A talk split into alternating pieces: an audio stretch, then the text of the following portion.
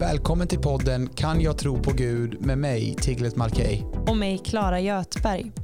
I dagens avsnitt pratar vi med Thomas Höglund som är pastor i Pingstkyrkan i Kumla och gift med Anneli sedan tre år tillbaka. År 2014 genomgick han en oerhörd tragedi när hans fru tog livet av sig. Vi pratade om sorgeprocessen för honom och hans tre barn och vägen tillbaka. Det här är en otroligt gripande berättelse. Nu väntar vi inte längre. Här kommer den.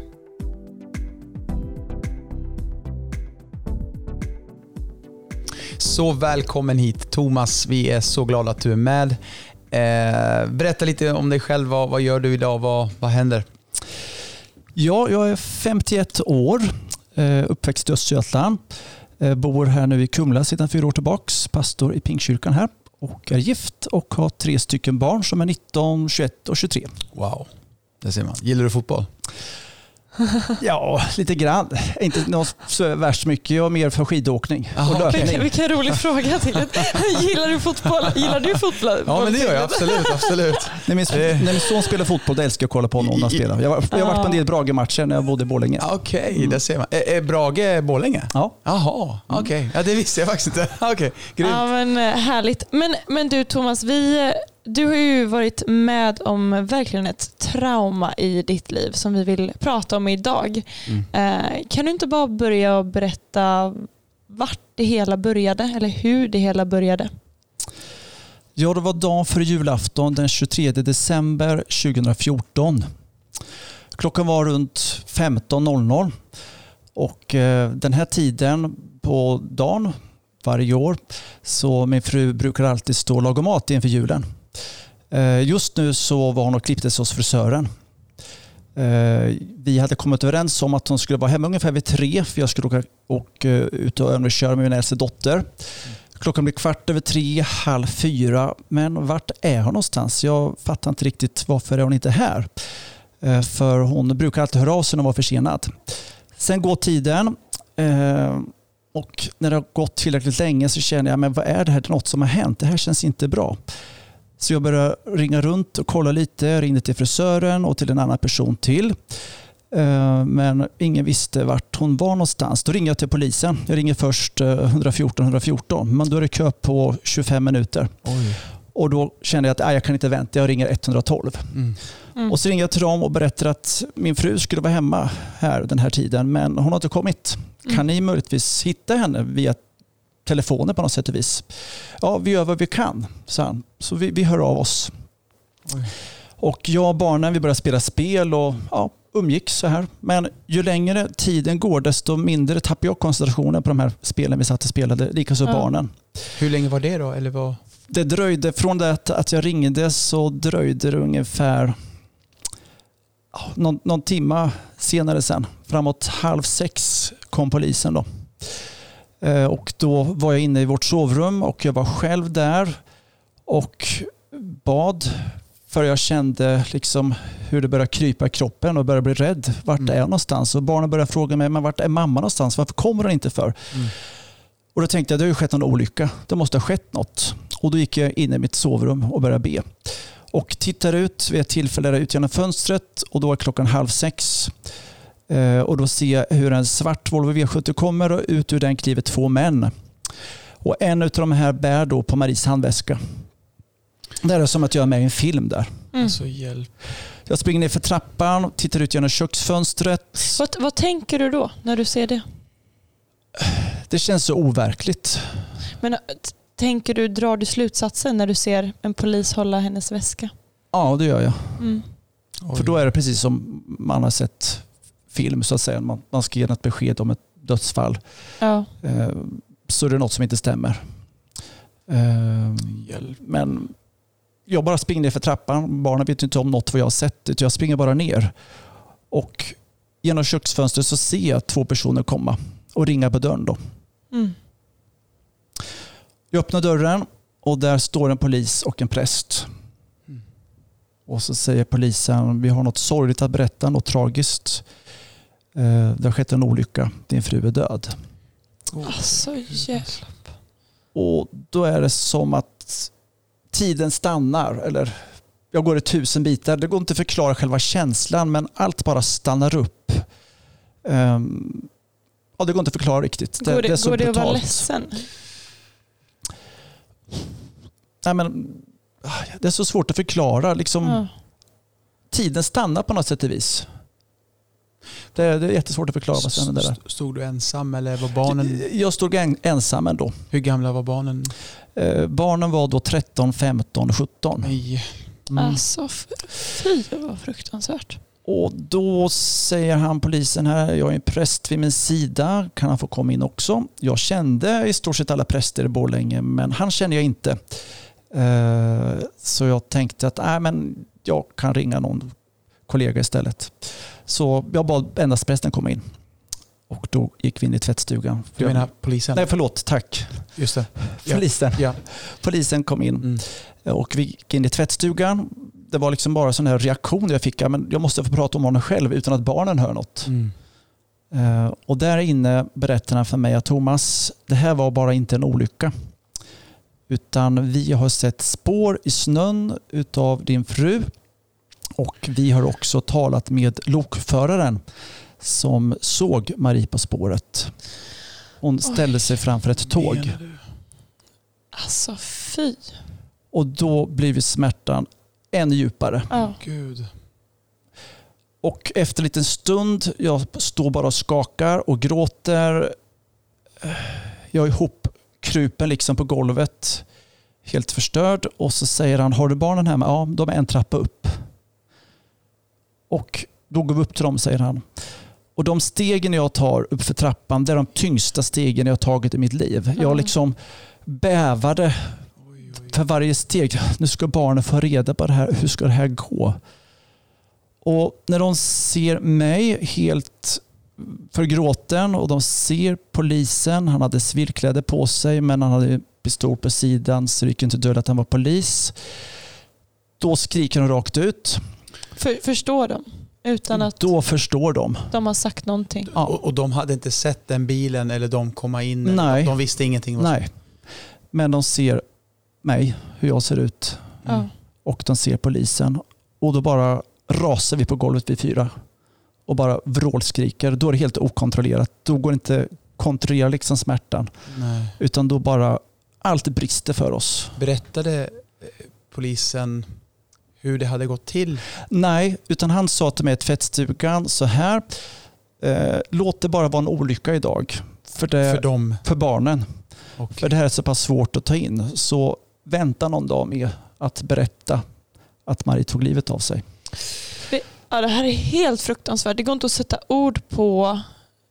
Vi har inget att säga förutom att det här är helt fruktansvärt att, att ni har gått igenom det. Vet ni någonting om hur hon mådde innan? Eh, Marie hon var trött, hon var sliten, hon har varit sjukskriven en och en halv, två veckor ungefär. Mm. Eh, men ingen av oss som var nära henne förstod hur dåligt hon egentligen mådde. nej. Tror du att det är så här ofta just, jag tänker med folk som, som begår självmord, att det är, det är många som inte vet om det i personens omgivning? Jag tror inte att det är ovanligt i alla fall. Nej. Men, alltså jag, jag bara känner så här just nu. Ett stort tack till dig som vill vara med och berätta. Mm. Det är så stort för oss att höra dig eh, prata om det här.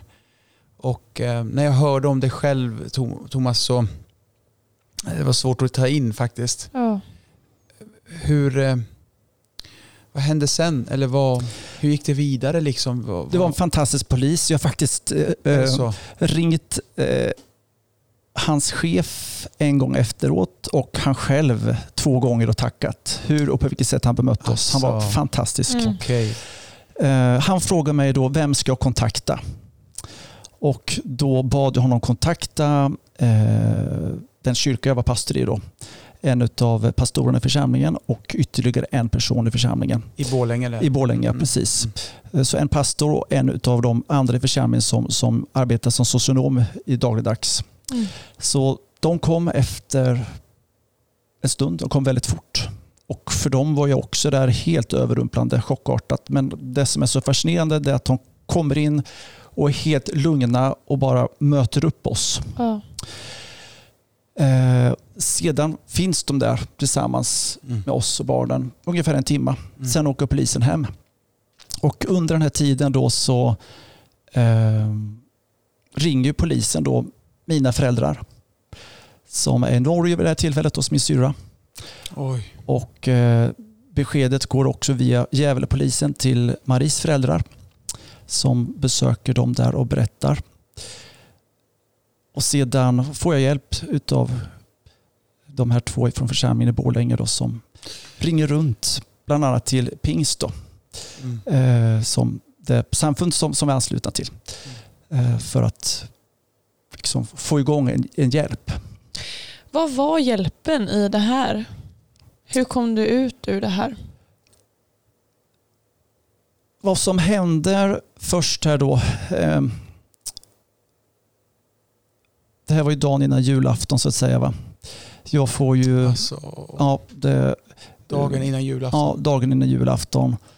Eh, innan jag går in på själva hjälpen kan jag bara säga det. På kvällen sen då eh, så säger de här två personerna från församlingen i Borlänge att vi sover kvar här. Det var så skönt. Okej. Det var en sån trygghet. Ja. Att inte vara själv den natten. Ja. Sen på själva julafton då kommer mina, min familj kommer, mina svärföräldrar kommer och möter upp. Och så då eh, ifrån eh, Pingst centralt så, så kommer det två stycken personer eh, och också möter oss, eh, församlingsledningen och från juldagen, annandag jul tredje dag jul så är kyrkan öppen då för, för krissamtal och samtal. Mm. Ehm, sedan får jag hjälp att ehm, komma i kontakt med Sankt Lukas och en samtalsterapeut som jag sedan fick träffa med kontinuitet. Men inte på en gång, sa läkaren. För den första fasen är så eh, brutal. Utan man måste, den första chockfasen måste ge sig innan man börjar bearbeta sin smärta. Okej. Så det dröjde inte förrän någon månad, en och en halv månad eller något, jag började gå i terapisamtal. Mm. Ungefär så. Barnen då? Alltså, fick de samma? Ja, den frågan ställde jag också både till skolan faktiskt ehm, och även till en vän som är psykolog och även till Ping som jag kontaktade i vårt samfund och jag fick samma svar av allihop och det var intressant. Och då hade det gjorts för ett antal år sedan i samband med den här tsu- tsunamikatastrofen som var där många svenskar omkom Mm. Mm. nere i Thailand så visade det sig att man haft en övertro på professionalism, eh, eh, på proffsfolk då, som, som har hjälpt barn i trauma. Det har sitt absoluta värde. Men framförallt, det viktigaste är de som är närmast. Och Mm. får jag då hjälp, Mm. då så blir jag en hjälp för dem. Men på skolan då, för barn och icke-skolan, det fanns det resurs. Det fanns det personal, kuratorer, psykologer, läkare. Så om någon av barnen hade fallit igenom, så att säga, Okej. då hade de fått hjälp direkt.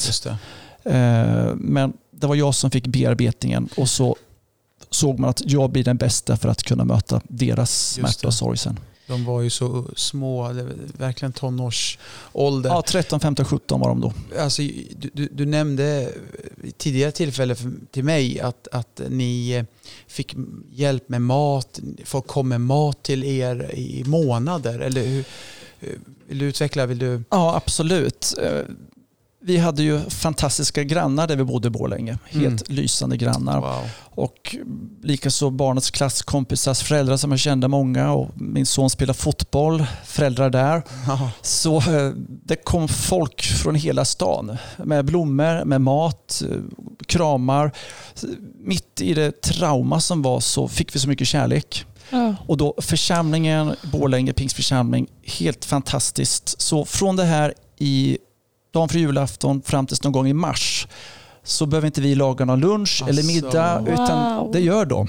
Oj. Eh, De har ett kristeam så jag åker bara till frysen i kyrkan och plockar lunch och middag. Wow. Sen när vi kommer till mars någon gång, då säger mina Så barn, men fint. pappa kan vi inte laga mat själva nu? Jaså. Och då kändes det fantastiskt. Nu har vi liksom kommit så långt. Att, Mm. ja, men nu, nu går vi vidare härifrån. Åh, wow. Alltså, åh. din, din egen bearbetning, alltså förutom denna praktiska hjälp, liksom, jag tänker den själsliga då. Mm. Självklart berör det själen också att få praktisk hjälp såklart. Men Ja, och, och jag tänker också, du, du var ändå djupt troende. Alltså Mm. hur, vad sa du till Gud? Eh, alltså när det här hände den här dagen, då bara vrålade jag Gud. Jag kunde inte säga något annat. Gud. Alltså jag bara ropade på, alltså jag, jag fick, det var bara jag fick till. Gud. när det var som liksom mest trauma. Jag kunde inte formulera något. Utan jag bara Nej. ropade Gud, hjälp mig. Hjälp oss. Det var det enda jag fick fram just vid det här tillfället. Då. Mm. Eh, och det gick liksom inte att kontrollera utan det bara kom från mitt inre hur jag ropade på Gud. Mm. Ehm, Var du arg på Gud? nej, det var jag inte. Okej. Utan det blev en eh, tillflykt? En tillflykt. Eh, och det är väl det som har varit hemligheten för mig och mina barn att det har gått så bra för oss. Det är att vi har ehm, alla fyra landat i det att vi lever i en värld som är trasig, som är bristfällig, saker och ting kan hända. Mm. Och min fru Marie drabbades av denna trasighet, hon gick sönder. Mm. Eh, men det är inte Guds tanke, för Gud han är bara god. Mm. Så allt som händer i, i, i den här världen utav trasighet, utav olyckor, svårigheter, orättvisor, det är inte Guds vilja. Men vi lever i den här världen. Mm. Men en dag så ska Gud ställa allt rätta igen. Och där i fanns liksom hemligheten att vi söker Gud, han som är fullkomlig. Så för mig var det liksom ingen tvekan, inte för barnen heller. Till vem skulle vi gå annars? Tro, trots detta otroligt tragiska så kunde, du, så kunde du behålla detta fokus. Det kunde jag göra. Det är, Och, Ja, det är helt otroligt. ja, det är det. jag var ju hos läkaren då för, på grund av hur jag skulle sjukskriva mig. Så säger jag, och då frågar han mig vad eh, tycker du om att göra? Jag tycker om att åka skidor. Jag älskar att åka skidor. Längdskidor framför allt, men även slalom. Åk mycket längdskidor. Är det något mer? Jag tycker om att fiska. Fiska mycket, sa han. Okej, var ute så mycket du kan. Mm. Mhm. Och, eh, se Det till var att, läkarens tips. Det var läkarens tips. Och se till att eh, följa dina rutiner. Gå upp på morgonen, bädda sängen, städa, det. laga mat. Så jag liksom inte degade ihop, utan jag följde de här råden. Att ha Var det- rutiner. Ja, Liksom. var det Ja. hjälpsamt? Det var väldigt hjälpsamt. Var, var det någonting mer konkret som var hjälpsamt? Ja, Ja, alltså den kärlek jag fick utav min familj, utav släkt, utav vänner, kollegor, församlingen, eh, ja, som jag beskrev förut, grannar och klasskompisars föräldrar. Alltså, det hjälpte till så enormt med all värme vi fick mitt i allt.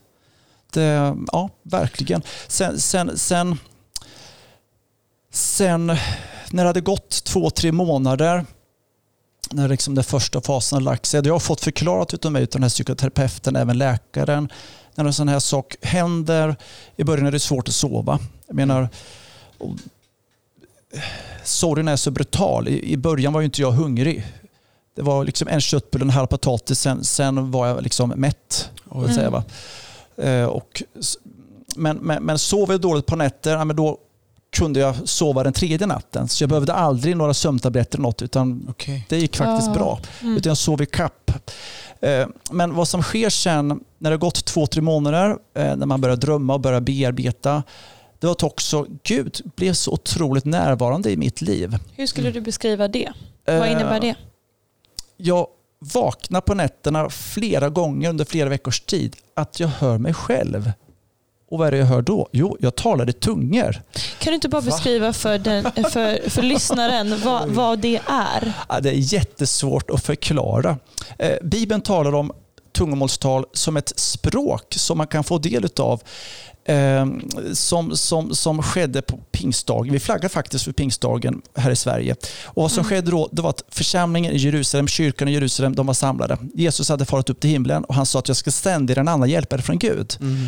Och så kom Gud över dem när de var samlade där om bad.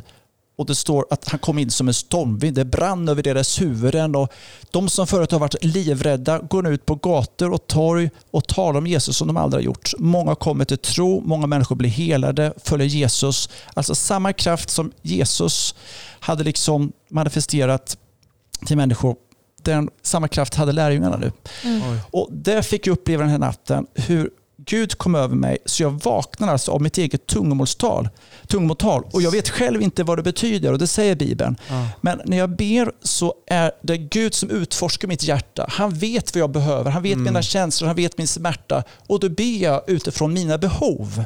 Wow. Eh, För anden står i Bibeln, vädja för mig med rop utan ord. Hur, hur reagerade du när du kom på dig själv att du vaknar av att du ber i tungotal? Tungor på ett språk du inte förstår. Ja, och jag bara kände en sån styrka. Gud, tack att du är så närvarande. Mm.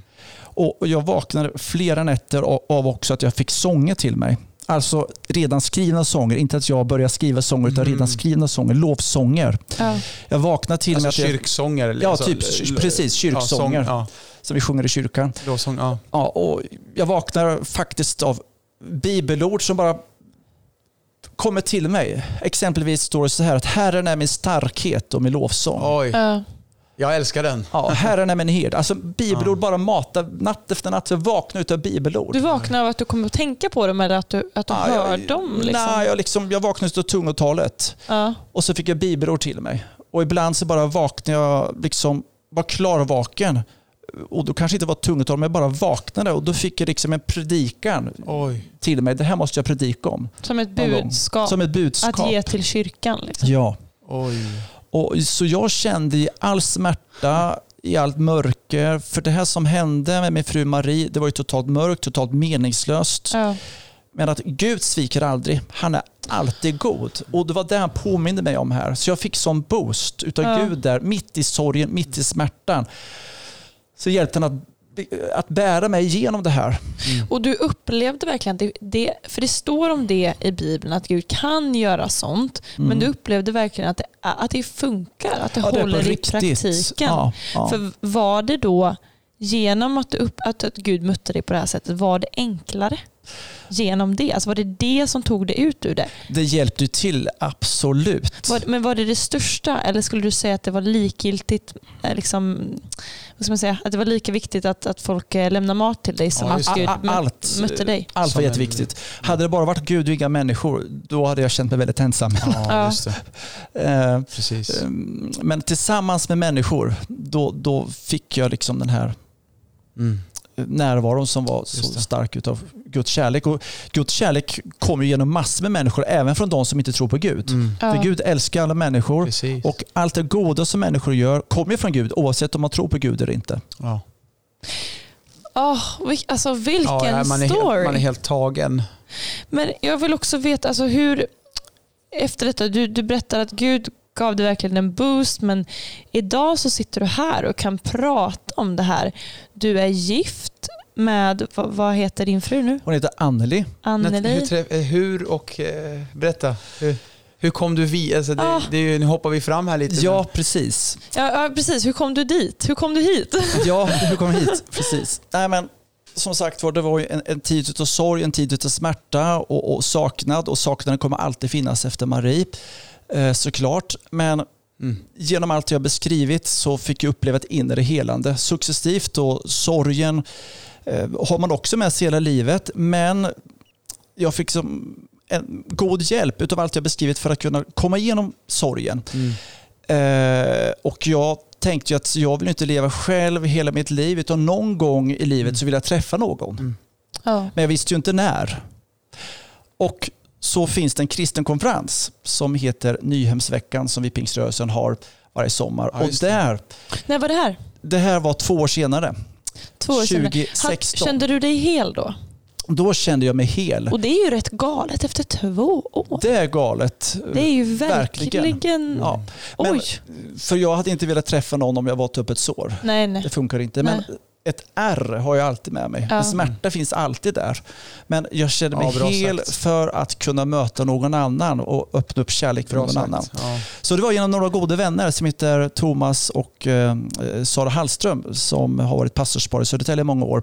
Eh, vi som familj har umgåtts mycket med dem och Anneli då från Uppsala, hon hade, ja, kände dem och speciellt då Sara sedan tonårstid. Mm. Så genom dem lärde vi känna varandra på Nyhem 2016 och så blev det Mm. kärlek där och eh, redan maj 2017 så gifte vi oss. Oj. Oj.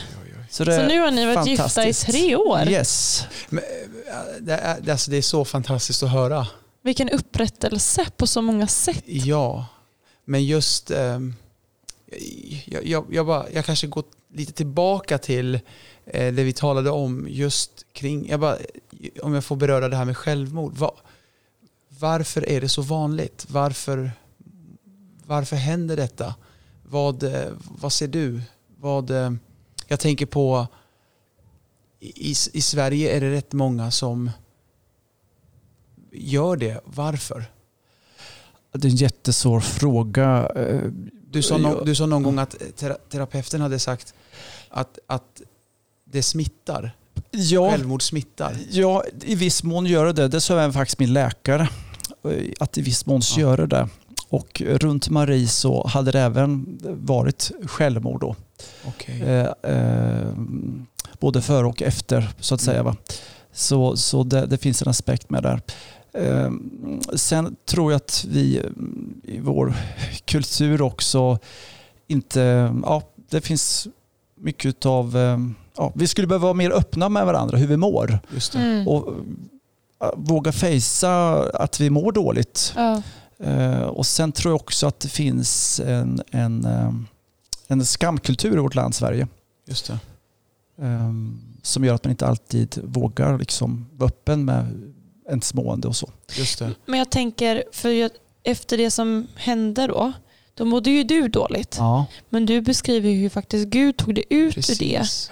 Ser du det som, som en väg för den som, som nu sitter och lyssnar och har dessa tankar och mår dåligt och vill ta sitt liv? Va, vad skulle du säga till den personen?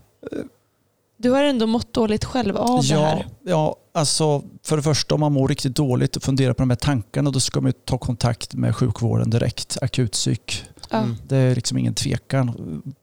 Får man de här tankarna, det, man, ska ta, man ska inte ta lätt på dem utan det är Nej. seriöst. Man måste ta kontakt direkt. Exakt.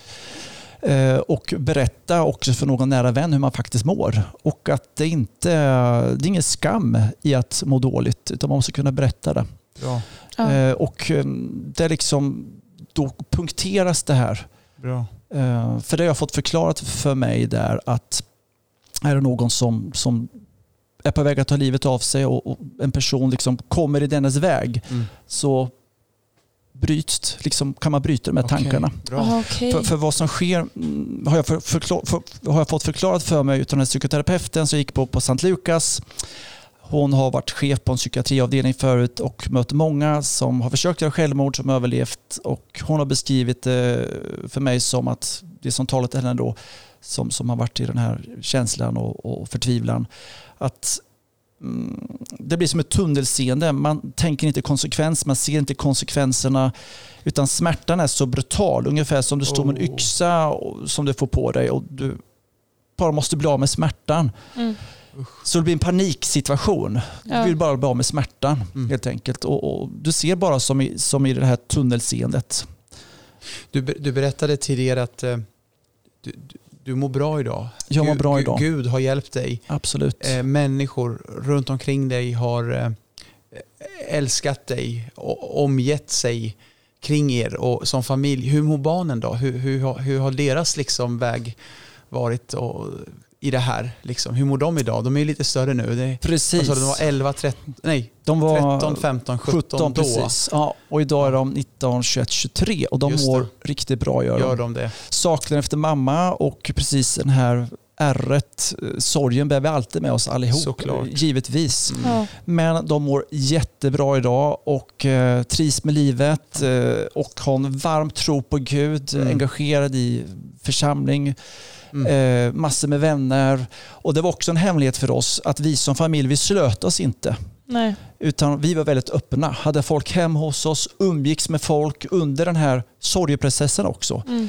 Eh, det hjälpte oss jättemycket och jag kan bara säga helt kort, veckan efter jul är det alltid nyår. Ja. Vad ska Ja. vi göra? Tjejerna hade köpt balklänningar. I pingst har vi något en ungdomskonferens varje år som heter Unite. Vad ska Mm. vi göra? Mm. Jag ringer till en god vän, också pastor, numera ledare för pingströrelsens eh, pingst som heter Daniel Alm och frågar honom vad ska jag göra? Eh, det nyår, tjejerna anmält sig till, till Unite. Kom hit till Västerås. Det är klart de ska gå på fest och nyårsbal. Mm. Jag fixar hotell och till Max. Ni kan bo på Västerås stadshotell. Kom och vara med på Unite mycket ni vill. Ja. Oj. Och, ja.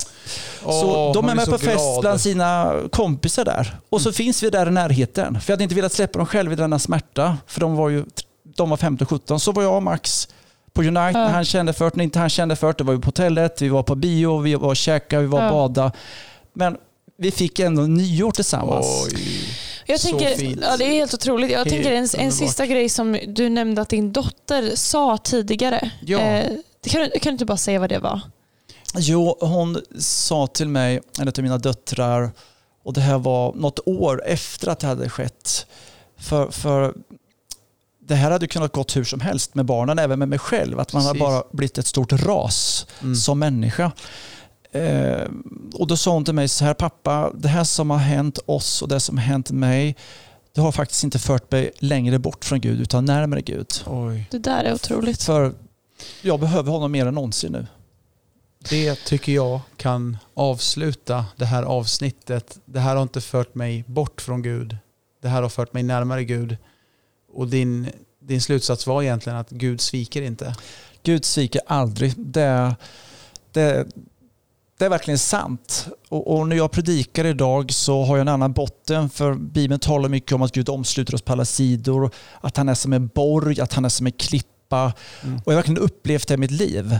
Du har sett Eh, att det är på riktigt. Det är på riktigt. Jag har inte känt mig sviken av Gud en enda dag.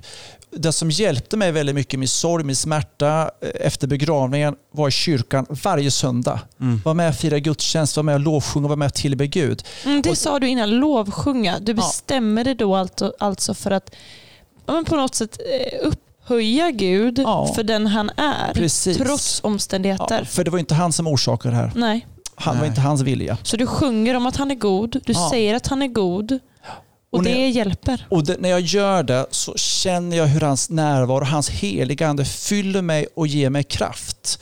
Och det är Intressant. samma kraft som uppväckte Jesus från de döda. Samma kraft som skapar himmel och jord. Den kraften liksom fyller mig i lovsången. Fantastiskt. Oj. Eh, Så därför kan jag inte sluta lovsjunga. Så vi hade Oj. även lovsång på vår begravning faktiskt. Eller på, på Maries begravning. Wow. Och det handlar inte om att Oj, tacka Gud för det som har Nej, hänt. nej. Utan tacka Gud för den han är. Mm. Tack Stort tack Thomas. att du har delat. Verkligen. Vi, eh, det här kommer folk gilla. Tack. Verkligen. Tack för att du delade. Tack. Tack att du har lyssnat på det här avsnittet. Hör av dig till oss med feedback och respons på hur det här har hjälpt dig. Om det har skapat funderingar eller kanske tips på andra vi kan prata med som har en historia att dela. Kanske är det du själv. Kort sagt, vi gillar att ta kontakt med våra lyssnare. För kontakt så kan du mejla oss på info at radiohope.se. Den här podden är producerad i samarbete med Radio Hope, Sveriges kristna radio. Glöm inte att följa Radio Hope på Facebook och på Instagram. En annan podd vi vill peppa dig till att lyssna på är Hur kan jag veta med Tiglet. Kan jag tro på Gud? Ja, men av detta avsnittet att döma så kan man ju det. Vi hörs snart igen.